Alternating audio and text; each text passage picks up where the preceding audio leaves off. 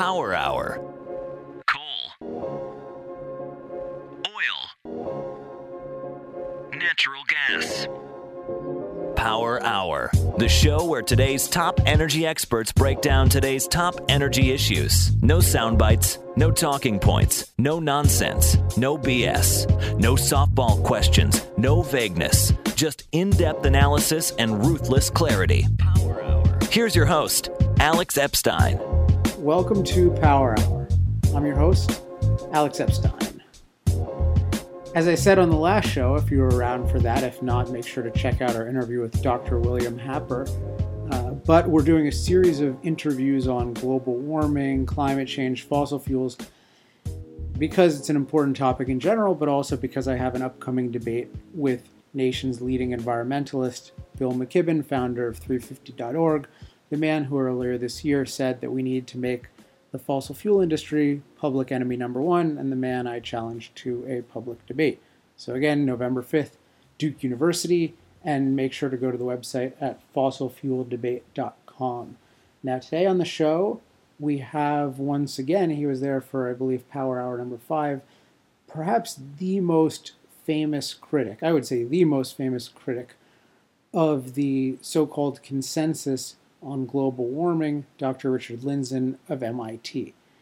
Uh, I think Dr. Lindzen's, Lindzen's analysis will speak for itself, uh, but just on a personal note, he's definitely one of the public figures I admire most. Whenever I read one of his papers, I get almost emotional just by the by the level of clarity and, and diligence and utter lack of any kind of appeal to authority. And I remember when he was on the show last time, despite all of his credentials, the number one thing he encouraged was for people to do their own research, look into things themselves. And, and William Happer did that last week as well.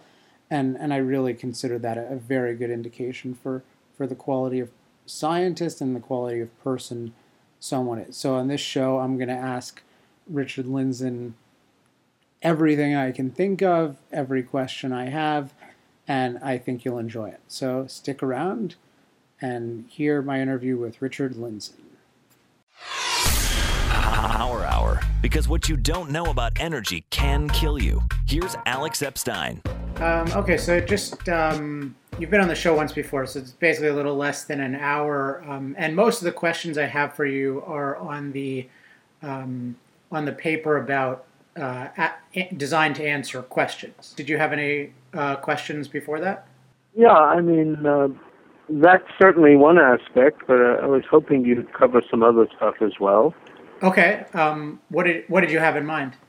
Uh, you know, what bothers me about this issue is the intrinsic obtuseness of the questions. So, for instance, uh, in these public consensus statements and so on, it's always is there agreement, uh, you know, that CO2 plays a role or that climate changes and so on. Um, these are things which, in fact, everyone agrees on. And those are not the questions in dispute. And yet, it's presented as though if there is agreement that climate has changed, uh, we should do something about it. Uh, the real questions are you know, change is normal. It always occurs. Is there anything unusual?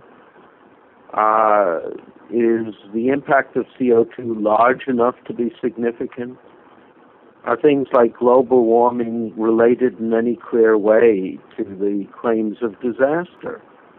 And those are always left as kind of uh, nits to be picked, but you know, once you establish climate changes, uh, we have to do something, and the doing something is really much more akin to ancient rituals when natural phenomena occur.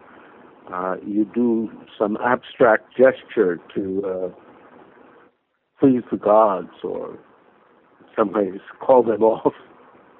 And, you know, the fact that the subject is presented in such a dishonest way should immediately cause suspicion.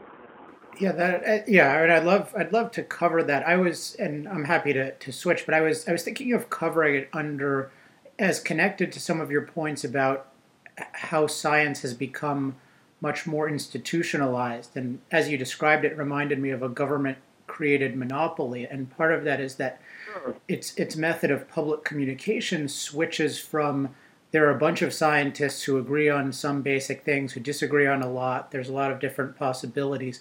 It switches from that to we have a political goal, so we need something actionable, and that leads to a deliberate oversimplification whereby the thing everyone agrees to is used as a pretext for acting on the thing that that people don't. Yeah, agree. yeah, no, I agree with you on that, Alex.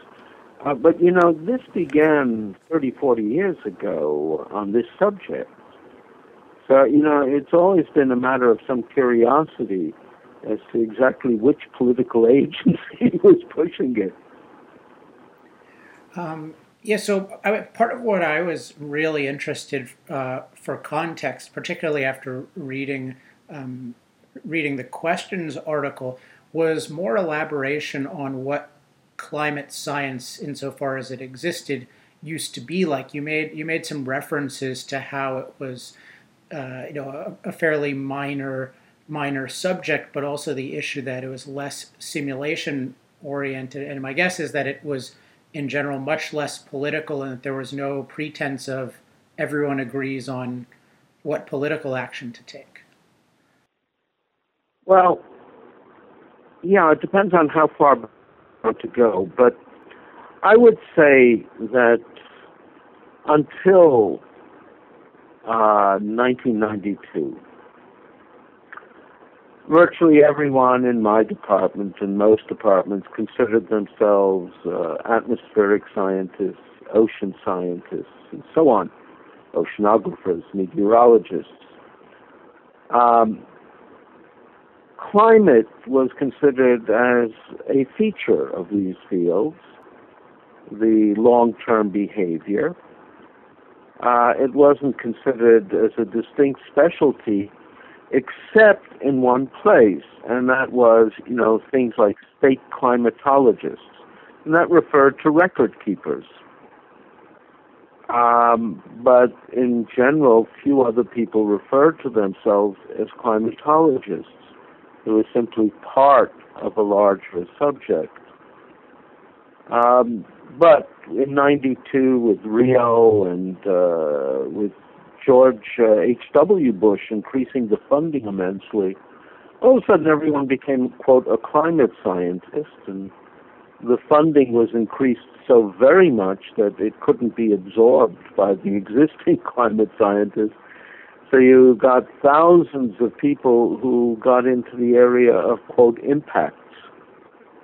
And, and this has been a peculiar burden on the field because these people had no background in the science underlying climate, but whatever they were studying, whether it was cockroaches or obesity or whatever, uh, if they could say they could relate it to climate, uh, they got funded. And of course, they became major defenders. This is a major problem because uh, if it weren't, why would you be worried about the impacts?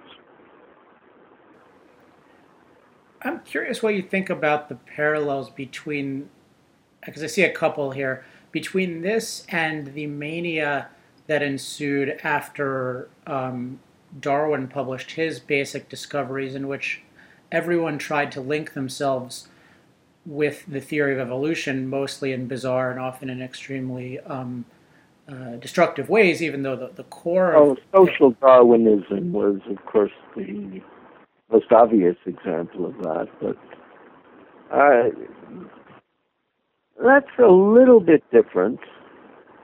Uh, first of all, not everyone did. Uh, yes, it, it was seen as supporting certain political or social views.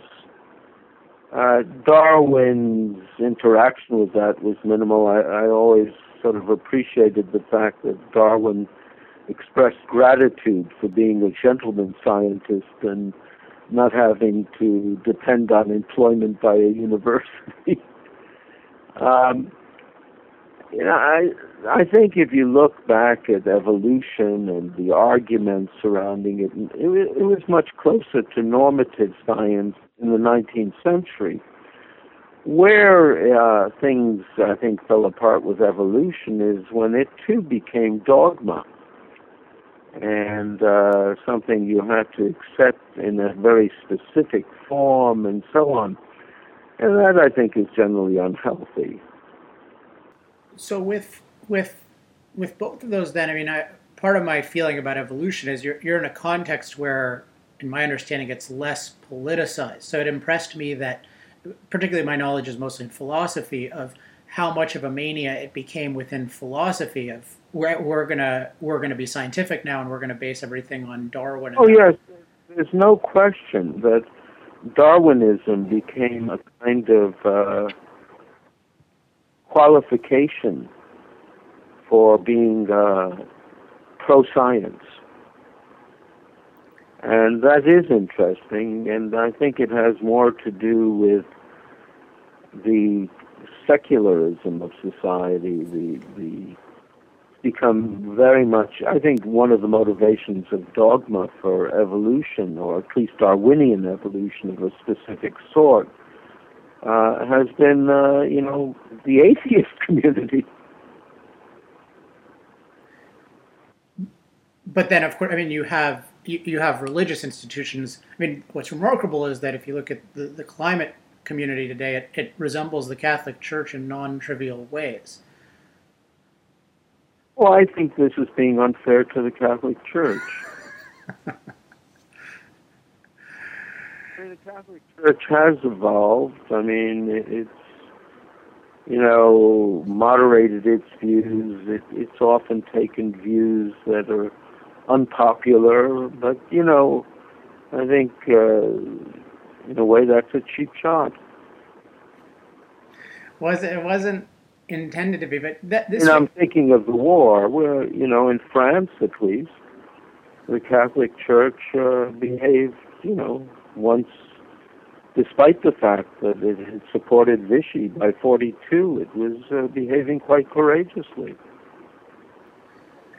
Yeah, I meant more in terms of the the practice of announcing collective or, or official conclusions, uh, particularly. Oh yeah, but it does so under a very specific auspices. If you're saying that science is somehow trying to create its own uh, unimpeachable authority, the uh, that the Pope w- was said to have. Yeah, sure, there's a similarity there. So, that gets into the issue that you've raised about science as a mode of inquiry versus I forget what what the distinction as a, as a sort as opposed to being a source of authority. As a source of authority. Exactly how if you look at i don't know the history of climate science too well in terms of when things were discovered but how before say the 60s how much authoritarianism authoritarianism was there compared to now oh vastly less so can you give a picture of just what it of? of I mean, you know, how should I put it? Uh, this is the point of that article. In in the '60s, '50s, '40s, '30s, the object of science was to have questions and uh, offer possible answers and testing them, and you know, and people were competing who could explain this and people had different explanations, and uh, you know, how do you resolve these differences? Uh, that's it was a time I think also to a much greater extent than today. Uh, academics, you know, at lunch uh, talk shop, discuss these things. Uh, there were very few things that were political. That was not so true in biology in the 20s, where eugenics uh, influenced biology quite a lot. Um, but, you know, I would still say there exists a kind of normative science, but uh, once something becomes an issue for NGOs and government and so on, uh, it becomes a part of what we now call political correctness. So that's by no means a new phenomenon. It, so, so with the new in the new setup where you have this institution, it really does, from economics, remind me of a government chartered monopoly. I can see with the new institution as it stands, you basically have people setting the goal from on high, which is something like ultimately they want control of humanity in some form and they think humanity is going to destroy itself without them and that sets the whole direction of everything what what set the direction of climate science in the past before this whole government hierarchy oh i mean you know there, there were problems that had come up i mean probably the most interesting problem was the ice age cycles and you had theories there, and they were argued and tested. There was a climate program in the 70s. Uh, you know, as uh, the record, the paleo record, became clearer, the Eocene was certainly a fascinating period, and people were trying to understand that. But I mean, it was very much a matter of uh, here are things we've seen. How did they happen? How do they work? And then, and then within that, what... there was also a question in today's climate. You know, why does it have the structure it does? What determines the temperature difference between the equator and pole? You know, why do we have the intensity of storms at present? So there were serious questions that should be considered an important part of climate. Though oddly enough, most of those never make it into the IPCC. So, how were these? So, if, if you're an individual scientist in this field in, say, the 50s or the 40s, what's what determines your, I guess, your your basic employability and what direction you take? Um, in general, I mean, at MIT, for appointments, uh, they were looking at what they called home runs. Did somebody actually discover something? Did somebody actually provide a uh, widely admired solution to something. Um, that's what they were looking for increasingly.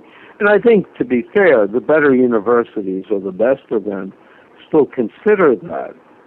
But uh, funding is uh, also a very important aspect. And for that, I'm not sure you have to necessarily conform to something handed on from high, on high, but you have to be part of the group.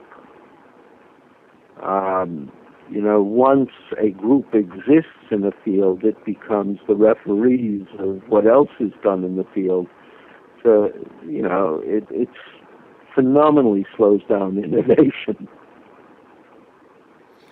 Can you elaborate uh, on how that's worked out in practice? What what kind of innovation has been slowed? Oh yeah, I mean you're no longer asking questions of how does this work. Uh, I mean, one could give lots of examples of it, but I mean, you know, they'd even be technical. But you know, with climate, uh, there are many causes of climate change but uh, the focus and the funding is to associate it with uh, greenhouse gases. This is very simplistic, and if you do that, uh, for instance, you could never explain the ice age cycles. On the other hand, in the 30s, a Serbian astronomer, Milankovitch, uh, gave a perfectly good theory that now seems to be absolutely correct. And it depended on how the orbital variations of the Earth caused Arctic summers to change. And that's the main factor in the growth of ice sheets. Uh, if you took the view of CO2, there would be no seasonal effect. It would have no way of creating this, and indeed it doesn't. Interesting. Um, if we look on a, if we look at the field in as as this system distributed in universities, how much competition was there among let's say, different cliques, different individuals within the field? Sort of how much the opposite of consensus was it? When? when oh, oh, referring? before. Let's say before the fall. I mean, before 60s and yeah, 70s. no, I mean, I think, uh, as I point out, in, in the years, 20 years or so, even 30 years after World War II, now the funding agencies were very small bureaucracies. Uh, there was no imposition, and anyone who had any track record of discovery tended to be supported. I mean, but it's only when you started developing gigantic programs and expanding the bureaucracies at NASA, the NSF, and so on, that uh, it became important for proposals to fit into niches. I mean, presumably, there was some point at which, if, if you're, well, actually, let me ask this: How much when did when did the majority of the funding start coming from government? That was how should I put it? Uh, can you tell me? Well, it depends on the field, of course, but in fields like uh, mathematics, physics, chemistry, uh, most of chemistry, meteorology, what, is there besides government? Well, I would imagine the I mean the institutions. A lot of people are professors. The the fees of students partially funding the research. I mean, never, not today. Ever, in, ever, never. That never happened. No. I mean, you know, you had a few private foundations that supported science in the between war period. Uh, after World War II, uh, almost completely it was government. You had research labs in the private industries. I mean, Ford Motors, IBM, Bell Labs had wonderful laboratories, uh, and you could work there, but uh, they did not support research in the universities. What about what about before World War II? Well, World War II, science was a very small enterprise. Uh, you know, it, it underwent massive expansion after World War II. But before World War II, I mean, a physics meeting of the outstanding physicists might be a hundred people. Um, charitable foundations in England and the U.S. did set up laboratories. Um, there wasn't too much government support. There was some uh, in communication and meteorology and so on. Uh, yeah, it was much more mixed and it was much, much smaller. It doesn't mean it wasn't highly productive. I mean, it can be a case that there's too much funding. I mean, it seems, at least the fields I know of, it seems physics enormously productive and incredible innovations made between 1900 and 1940. Uh, between 1830 and 1940. Yeah, yeah, yeah. Even, even better. Oh, sure. And, you know, it was at a small scale, but very profound. A lot of it was theory. Theory doesn't take much money, and this was before theory became, you know, massive computer simulation. So the capital investment was minimal uh, people like Kelvin, Lord Kelvin, uh, phenomenally important scientist, but he actually commercialized a lot of this stuff. You know, and was heavily involved in the transatlantic cable. So, you know, he could support it. You had gentlemen scientists like Lord Rayleigh or Darwin, for that matter. Darwin never had support, quote he paid for his own stuff. So today we have this this practice of uh, these different foundations or trade organizations, you might call them, issuing these public statements. Was there of consensus? Was there anything resembling that pre World War II? Um, sure. Um, you had two notable examples, and I'm sure there were more. One was eugenics and race science, so to speak, um, where uh, there were political, even in this country, I mean, in the run up to the Immigration Restriction Act of 1923, uh, there was a constant insistence that science demanded it, and uh, Congress did make claims that uh, this was science. Same thing after World War II, when uh, I think Robert J. Lifton interviewed uh, the medical commandants at the concentration camps he discovered they didn't feel guilty. They did what science demanded. Uh, you had uh, enforced conformity to uh, a kind of Lamarckian anti uh, genetic approach to evolution in the Soviet Union with Lysenko. So yeah, I mean, imagine in the Soviet Union they they would announce it as science, is there any is there any historical example where someone is is going out of their way to claim that the mantle of science is saying something and that it's actually a good? I mean, pardon me, I, I'm not following you. Oh, oh, sorry. Has there ever been this kind of public scientific declaration that was constructive? Um, you know, I think with eugenics it was. I mean, you know, remember, eugenics was the environmentalism of the first third of the 20th century. And uh, it was, you know, all the fashionable people from Margaret Sanger to George Bernard Shaw endorsed it as, uh, you know, their badge of uh, being with it, with science.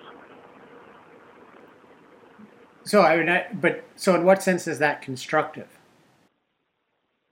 Well, you know, it was constructed in the sense that, for instance, for the U.S., uh, we uh, there was a popular concern over immigration from Eastern and Southern Europe, and so they needed, but there was no precedent for immigration restriction, and so they needed something that said that they weren't against these people, but uh, America was having an epidemic of feeble-mindedness, and uh, it seemed to be due to immigration from Eastern and Southern Europe. And so they found people, scientists at Cold Springs Harbor, for instance, still a distinguished lab, who uh, said, yes, uh, objectively that is the case. And once it became politically important, I think there was disagreement in the scientific community, but they shut up. And they shut up because it gave prominence to biology. It, uh, you know, demonstrated that biology was important to human affairs, and they were so eager for that recognition that they went along. Isn't there a, also a, a fairly high price to pay to the extent you have an establishment and you, you publicly speak out against it, you're making a calculation that you're willing to lose your job. Well, no, I, I think in some cases that's the case, but in general, the only people I know who've lost jobs over this are state climatologists, where this is a political job and um, so the governor can get rid of them. In academia, tenure protects some of us. I would say for younger faculty, they understand. They can't take a position on this if they want to be promoted. So isn't that that they'll lose their job? Well, they won't get promoted. They won't be able to publish. They won't be able to get grants. If they don't do either of those, they won't get promoted. On the other hand, if they play ball, they'll get grants, they'll get published, and uh, they'll get prizes. So, you know, that'll give them a promotion. If we look at this whole system of, of climate science today, how much of a difference does a given administration make in shaping the developments uh, for the next four years in terms of the, the scientific field? Well, I think it, it will be very important this time around. I don't know. I mean, if you read, did you read through the whole thing on climate science? Twice. Okay. Well, you'll remember there's this figure, John Holdren. Yes. He's a fanatic on the subject, and he is the science czar. Uh, he, I'm, I'm sure, has played a major role in getting all these uh, scientific societies that have no relevance to climate whatever to sign on and say they agree. I don't think you would have that under a different administration. What about if you take the Clinton Gore administration? Just the fact that there's someone at the top who has this belief and has this governmental goal. Yeah, uh, that was certainly important, but you know you have to remember the the shit hit the fan under George H. W. Bush uh, when he responded to this by going to Rio, signing on to uh, Rio, and uh, you know increasing the funding by a factor of ten or more. Uh, he certainly created an immense vested interest that no longer needed someone like Gore to push it. Now, what do you think incentivized him? Gore also was, you know, under Clinton, rather cautious on this, in that he realized that uh, publicly his book, uh, Earth in the Balance, was, you know, would if people looked at it closely, would have regarded it as a nut job. So why did Bush do what he did? I think if you remember, he ran saying, "I want to be regarded as the environment president." I mean, it's like Nixon creating EPA. Uh, it looked good to them. I, you know, I remember speaking to a group of Republican congressmen well, maybe 10 years ago, no, less than that. Um, and, uh, you know, this is a group uh, sympathetic to skepticism. But one of them came to me and said, You know what we've just done? I said, What? He says, We've passed a law banning incandescent light bulbs. Wasn't that a great idea? And my jaw dropped. Said, You know, this is the stupidest thing I've heard today uh, and he was surprised. And these people, you know, themselves don't know what's going on, and uh, they don't want to appear as though uh, they're rejecting science. So then it seems as if so if, if Bush makes this high level decision that he's going to quote support science and be the environment president, then some group of ambitious bureaucrats come in to to implement that? What what kind of people fill that role, and what's their influence? uh, could you be more specific? Well, just just I mean, there's a hierarchy. I mean, he's he's saying he. I mean, you know, how shall I put it? Um, under Clinton, under Bush, under W, uh, there was still uh, much more freedom so, for instance, the administrator of NASA, Griffin, could express his doubts about this. Um, but I think once Obama came in, uh, there was a clean sweep. All the people in charge of NSF, of EPA, of NOAA were uh, radicals on this issue.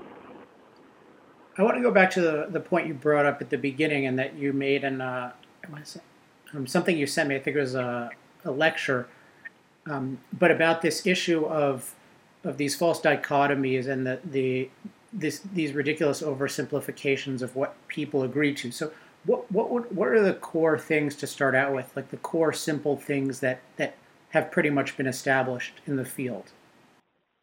Oh, I would say there is general agreement, for instance, that uh, global mean temperature has gone up a few tenths of a degree since the Little Ice Age.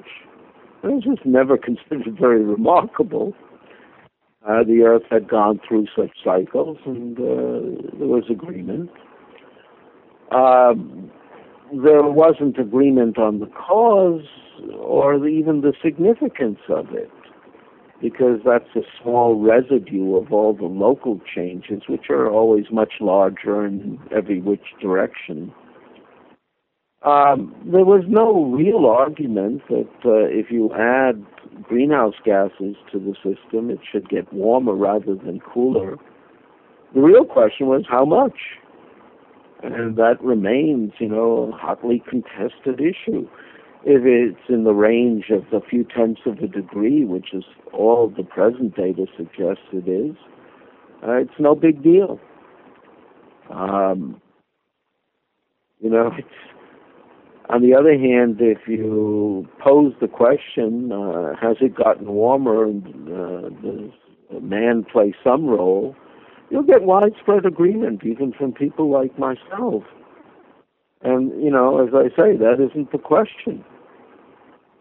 On the other hand, uh, you know, it reminds me very much of kind of, uh, how shall I put it, in the 17th century, uh, Holland was an extremely prosperous country. But uh, whenever a whale beached on the coast, which was not a terribly unusual occurrence, uh, national days of fasting and mourning were declared because it was considered uh, a message from God that they were not behaving properly. So, you know, here you have something perfectly natural so far, and you're saying, well, we have to do something. And then the proposed things, if you do the arithmetic, would have no impact on this, no matter what you believe. So it's almost symbolic, but, you know, like uh, the Aztecs uh, sacrificing human beings, it has great implications for those human beings. So this this kind of of I, guess there's this there's this negative disposition in environmentalism toward man changing any part of nature as such, and then the idea that he could be impacting the climate is, in any degree, I think, is considered morally wrong. I think, I think you you've got an important point there. Uh, there are people who look at it as just a, a pragmatic issue is it big enough to worry about? And there are others who uh, unscientifically have the view, oh my God, I didn't know man could have any impact. Uh, this is terrible. And that's a meaningless question from the point of view of policy, at least objectively. Uh, we have all sorts of, you know, these are the same people who, who are willing to believe that use the famous analogy, the fluttering of a butterfly's wings can uh, impact a weather forecast. And certainly it's not so odd that if the fluttering of a butterfly's wings can do it, that uh, this kind of change in sensitivity at some small level is part of nature. But what is the truth about the butterfly's wings? the truth is, the system of equations is sufficiently poorly posed that indeed very small changes in unobservable quantities in the initial conditions can uh, wreck a forecast after a, a week or two. Yeah, it's really interesting. So with with this idea of this this view that it's intrinsically wrong to modify nature, I find that it's often accompanied by this alleged scientific view that nature exists in a delicate balance, and so anything we do to change things, we have to be worried uh, about. Yeah, yeah. No such planet could exist for four and a half billion years. I mean, the Earth has gone through changes. I mean you know, one of the things I like to work on is uh, the early faint sun. You know, you go back a couple of billion years, And we, we, we know, basically, that the solar brightness had to be about 20, 30% less than it is today. Now, by comparison, uh, that doubling carbon dioxide probably modifies the radiative balance by about four watts per meter squared, three and a half out of 200. Uh, this was, uh, you know, 70, 60, 70 out of 200. And yet, uh, the evidence is the climate was not terribly different from today's. So it is a pretty robust system. On the other hand, uh, there is evidence it did have some remarkable episodes that were different, at least in terms of our relative values. I mean, you know, the Ice Age, uh, at some level, was not a profound perturbation, but, you know, if you happen to be in a region that had two kilometers of ice on top of you, it was a big perturbation. Yeah, I feel like I'd rather have an ice age than uh, global warming controls.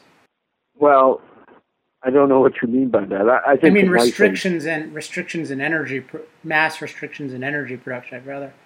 oh, but that you know, uh, the global cooling issue of the '70s led to the same wish to control fossil fuels. Right. Uh, you know, that that's a perfectly good example that the policy preceded the science, and whichever direction the science went, it led to the same policy.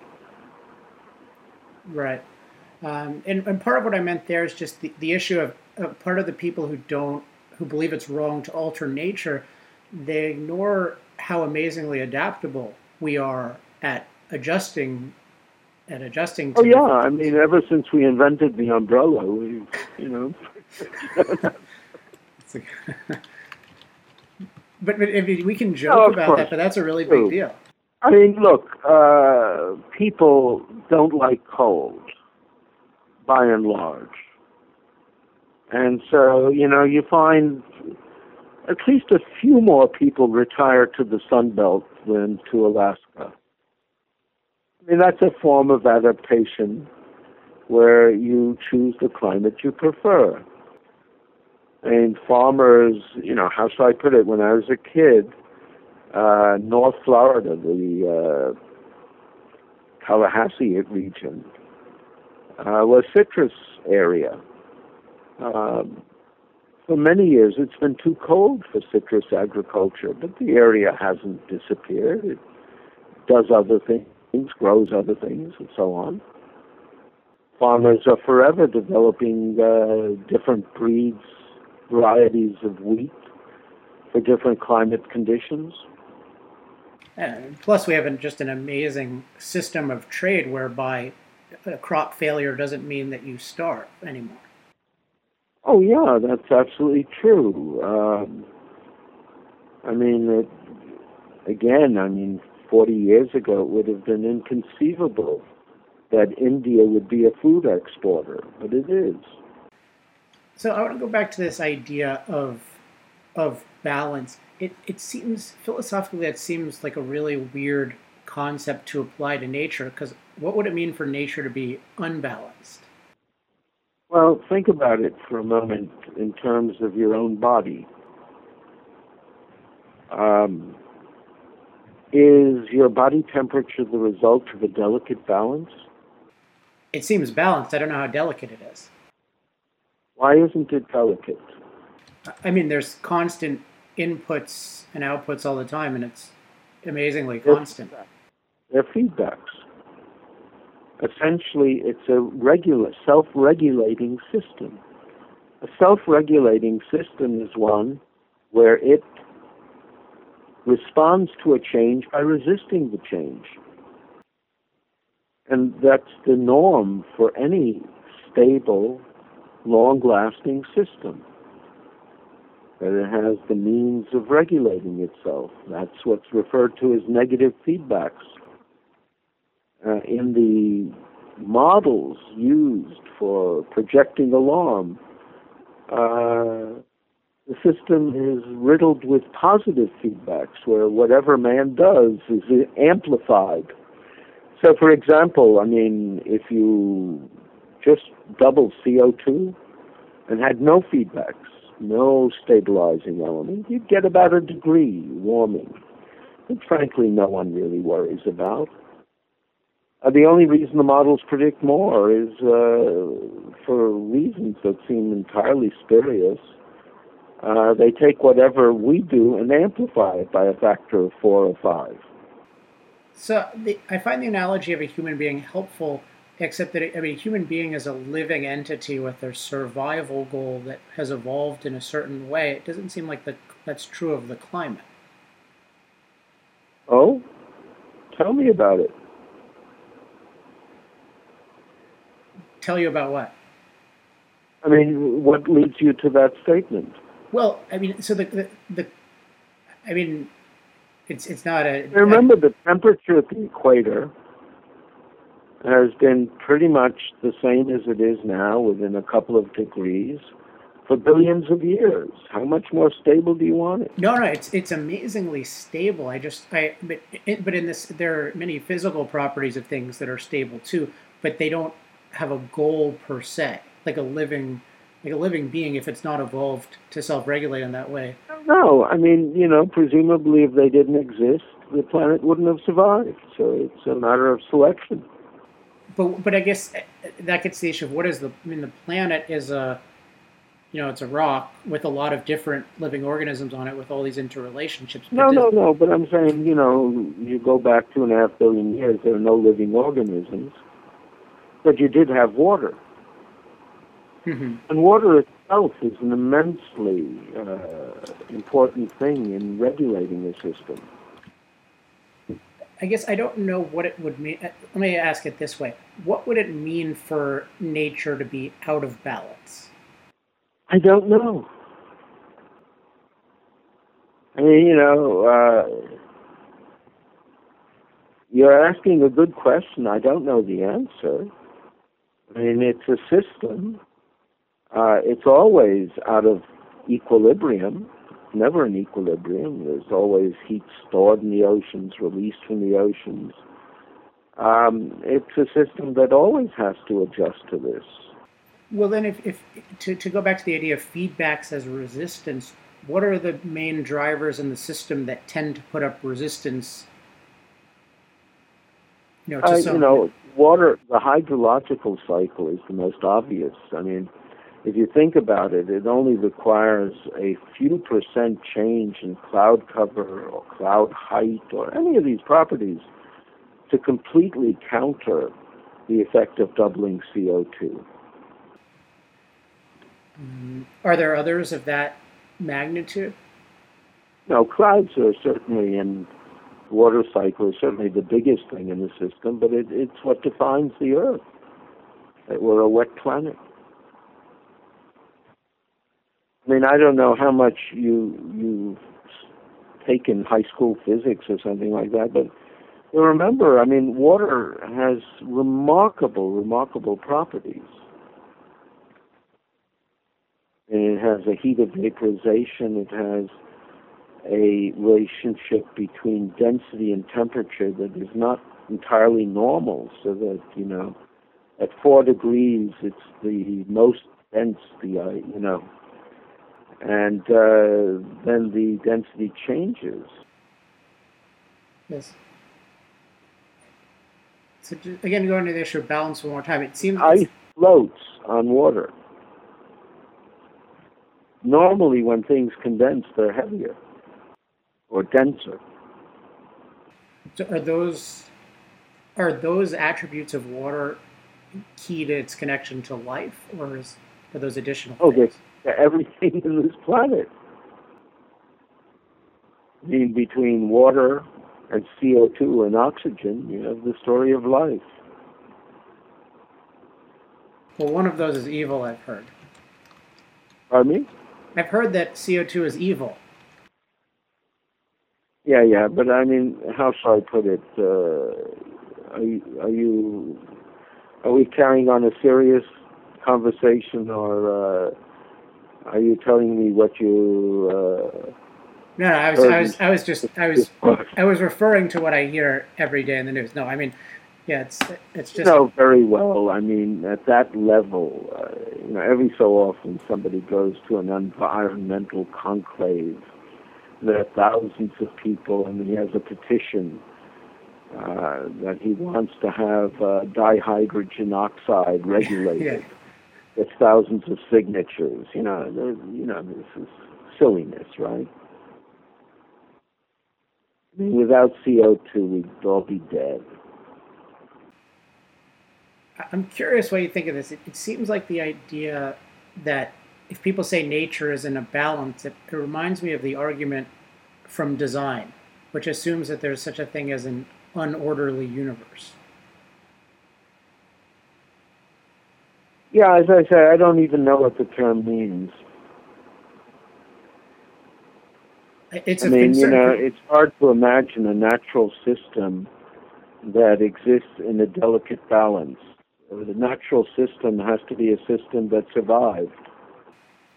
To what extent? means it has to establish its own balance when perturbed. So if the climate is in, is is it makes sense to me to, to think of the climate as the system. Do you think of do you think that talk of an ecosystem as this total collective system that can be that's a delicate balance as well? What do you what do you think about that? Yeah, I I think that's more a philosophical than the scientific view. You know, one of the things about real ecosystems is they have innumerable paths to adjust.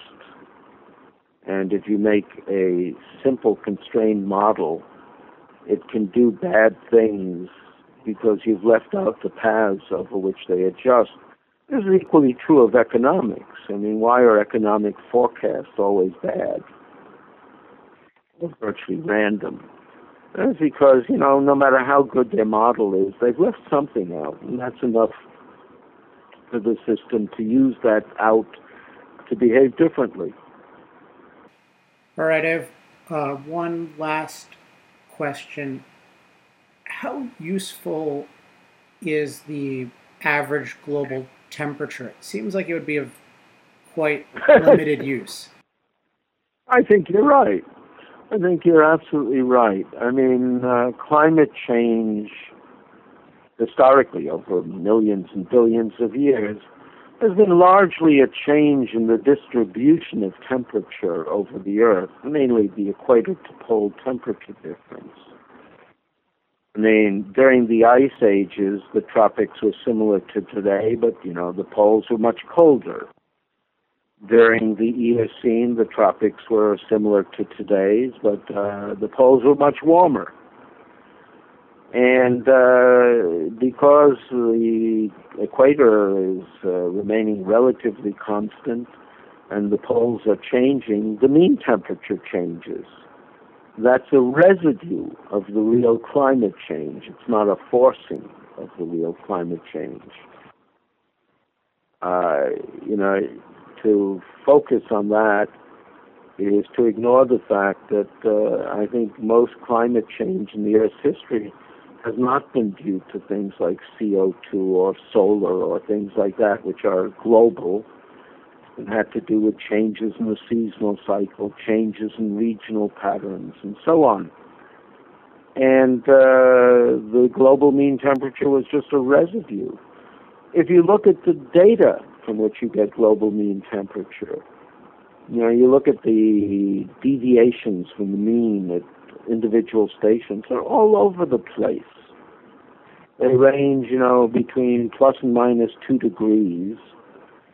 And then you average them, and it looks like nothing is left. It all averaged out. And then you blow up the scale, and you call that global mean temperature, and you look at it. It's sort of like a Ouija board in some ways. So is it right then that from the perspective of human adaptation?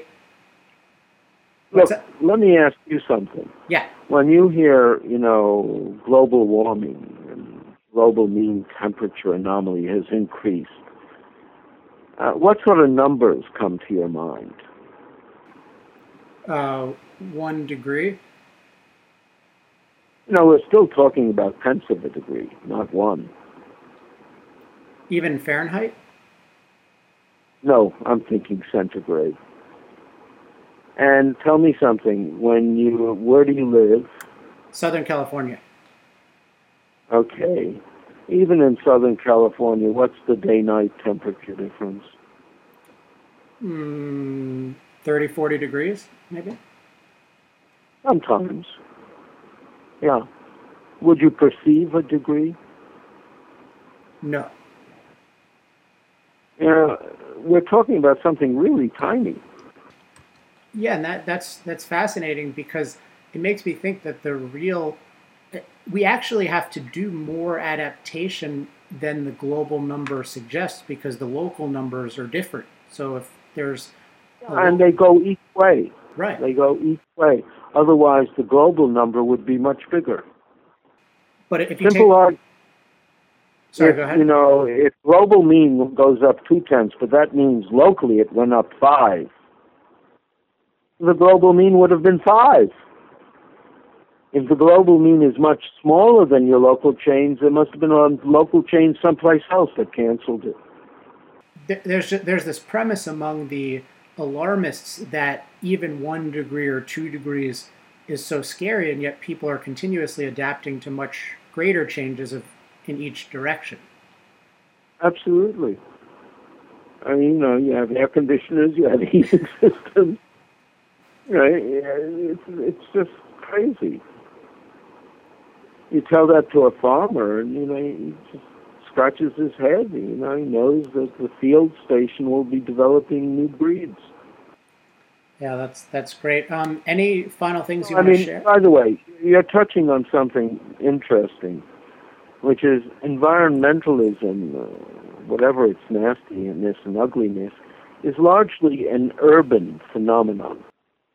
And I think it, it, it really, really depends on people having no sense of what nature is at all. It depends on attracting people for whom nature is itself almost a meaningless concept and they'll believe anything. Yeah, that that certainly was reflected in my uh, elementary, high school, and college education. We certainly got no no clear idea of what, what the world is actually like and what it's actually like if you don't modify it. Yeah, I mean, uh, it's uh, there's also, I mean, education. I don't know, but uh, you know, you find this in the concern for population. I mean, I'm always fascinated by the fact that India's population, since its independence, has gone up by over a factor of five or six. And uh, however one feels about it, uh, in 48, when it 47, when it got independence, famines were a normal part of life in India. We read about them regularly. Now, with six times the population, India is a food exporter. That is not exactly what you would have been led to believe. Yeah, not by Ehrlich and Holdren in particular. No, not at all. Um, no, I mean, uh, I think, how shall I put it? Uh, you know, in America, it's much clearer than elsewhere that th- these things have become right-left issues. And uh, you almost have the feeling with people like Holdren and Ehrlich and people on the left of their ilk that their greatest enemy is prosperity.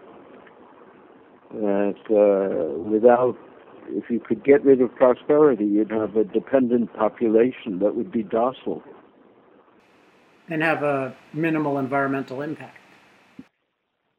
I don't think they care about it any more than the Soviet Union cared about it, to be honest. It's just a vehicle. There's nothing in the environmental movement that, if you look at it carefully, is actually concerned with the environment. They just use it as a kind of device. What about environment? What about the non-human environment? Well, like what? I mean, well, like the kangaroo rat that they save at the expense of a home. What about the kangaroo rat?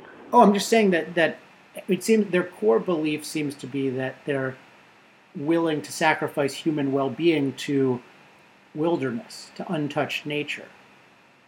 Yeah, but I think that's just a device for control. Is control I don't primary? think it represents a real concern. It's just if you can pass a radical enough law about endangered species, that's another mode of control. But they, there isn't the least, there's not the least evidence that a snail darter is essential for life on Earth. If the snail darter disappeared, as species do from time to time, hardly anyone would notice. That, that, that goes back to the ritualistic thing you mentioned earlier, where you're, you're performing a ritual because you think something is generally right or there's some deity that you're serving. But it seems like they still believe it in this religious way, or some of them do. Well, I think some people do. Some people get attracted by this ritual. But I think it's also obvious that this is a ritual that can be uh, maliciously exploited. Yeah, I, I, don't mean to think that. I don't mean ritual and good. I think it's a bad ritual. I mean, like. Oh, look, there are rituals that are harmless. Um, this one isn't. Definitely.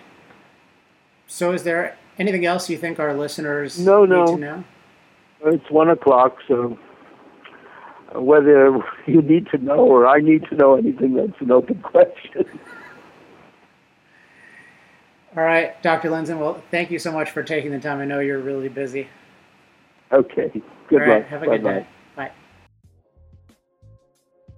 I'm very grateful to Richard Lindzen for coming on the show. He is a a superstar in the field. There are many, many demands on his time, but without exception, every time I've emailed him, he's very generously uh, given me help. And he, the two times I've asked, asked, him to come on the show, he has been more than willing. Uh, I learned a huge amount just from going back and forth with him. It's it's very fun and very challenging. He'll sometimes put me on the spot, which is which is quite an experience.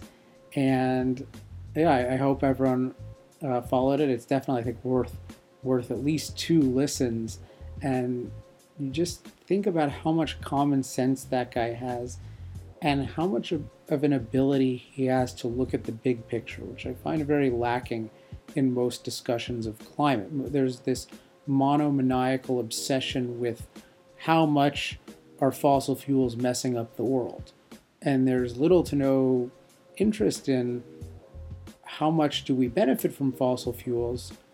How much could others benefit from more fossil fuels? And how much of a catastrophe would it be to actually make the vast majority of fossil fuels illegal, which is what different people advocate, including, this is a good segue, my debating opponent, Bill McKibben, whom I will be debating on November 5th at Duke University. To learn more about that, go to www.fossilfueldebate.com. Uh, I think it's a really, really important debate, really, really big opportunity. Bill has been called the nation's leading environmentalist. He's leading charge against the fossil fuel movement, and we at Center for Industrial Progress are the champions of the fossil fuel industry. So, that's that's the clash you need to see. And if you support our cause, then support our cause.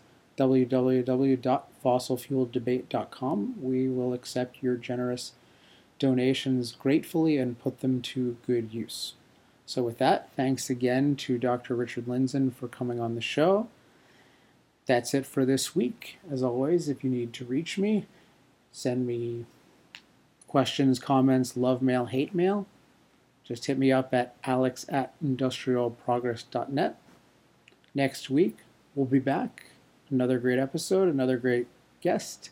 Until then, I'm Alex Epstein. This has been Power Hour. Power Hour.